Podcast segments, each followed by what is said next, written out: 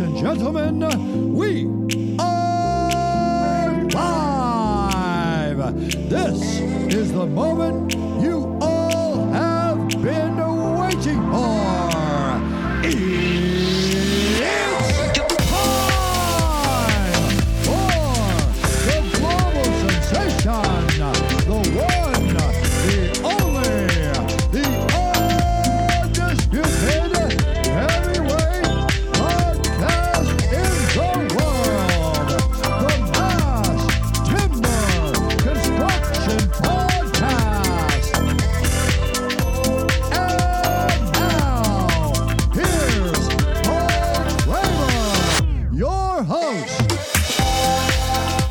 Good morning, good afternoon, or good evening, wherever you are in the world today. Welcome to the Mass Timber Construction Podcast. I'm Paul Kramer, your host. Thank you very much, Bruce Buffer, for the introduction.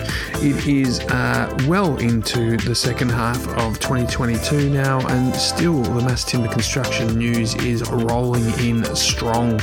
And first up is the big news out of South Australia and Barry Harrop's Thrive Construct will build the world's tallest timber hotel in Adelaide City Centre, the second timber hotel in the regional Whyalla area with a $300 million investment for tourism infrastructure in South Australia.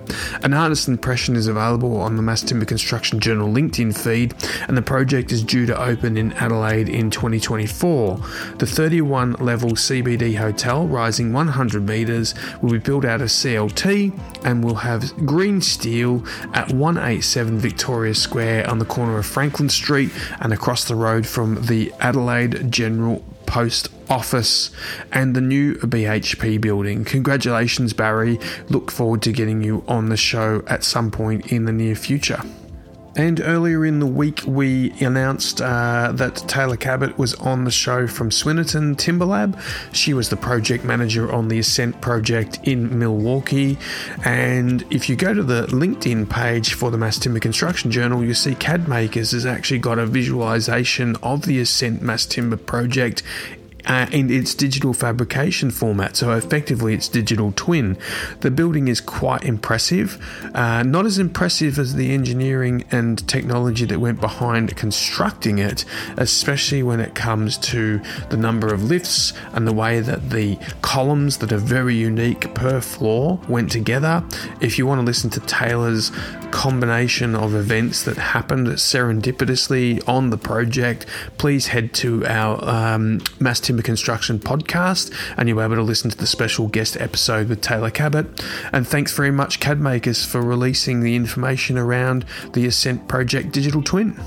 To the US now, and Crow Holdings Development, CHD, a Dallas based real estate development firm and a subsidiary of Crow Holdings, has released plans for its offices at the Southstone Yards, a mass timber office in Frisco. The 235,000 square foot property will anchor Southstone Yards, a 45 acre mixed use development which will fe- feature over 1 million square foot of office spaces at full build out. In addition to the offices, they will feature shops, restaurants, hotels, 9 acres of green space, and more than a thousand apartments and townhouses, including a 35 story, 355 unit development at North Carolina based LMC and they are developing that. In the Dallas Morning News is the report, and you can see the project valued at over $850 million. And Calvert Glulam is up for sale and has been purchased by Western Forest Products in Vancouver, BC. They've agreed to buy assets of the glue laminated timber fac- manufacturer Calvert for $12 million, including 2.5 million in inventory. Calvert is one of the oldest glue lam manufacturers in the US, with more than 60 years' experience producing high quality glue lams in multiple species which are used in industrial, commercial, residential projects around the world. Calvert has manufacturing plants in Vancouver with a combined annual glue lam capacity of 35 million board feet and two shift basis. Its operations employ about 60 people and has about 13 million board foot of Glulam in 2021 on a single shift. Congratulations, Doug, along an illustrious career at Calvert.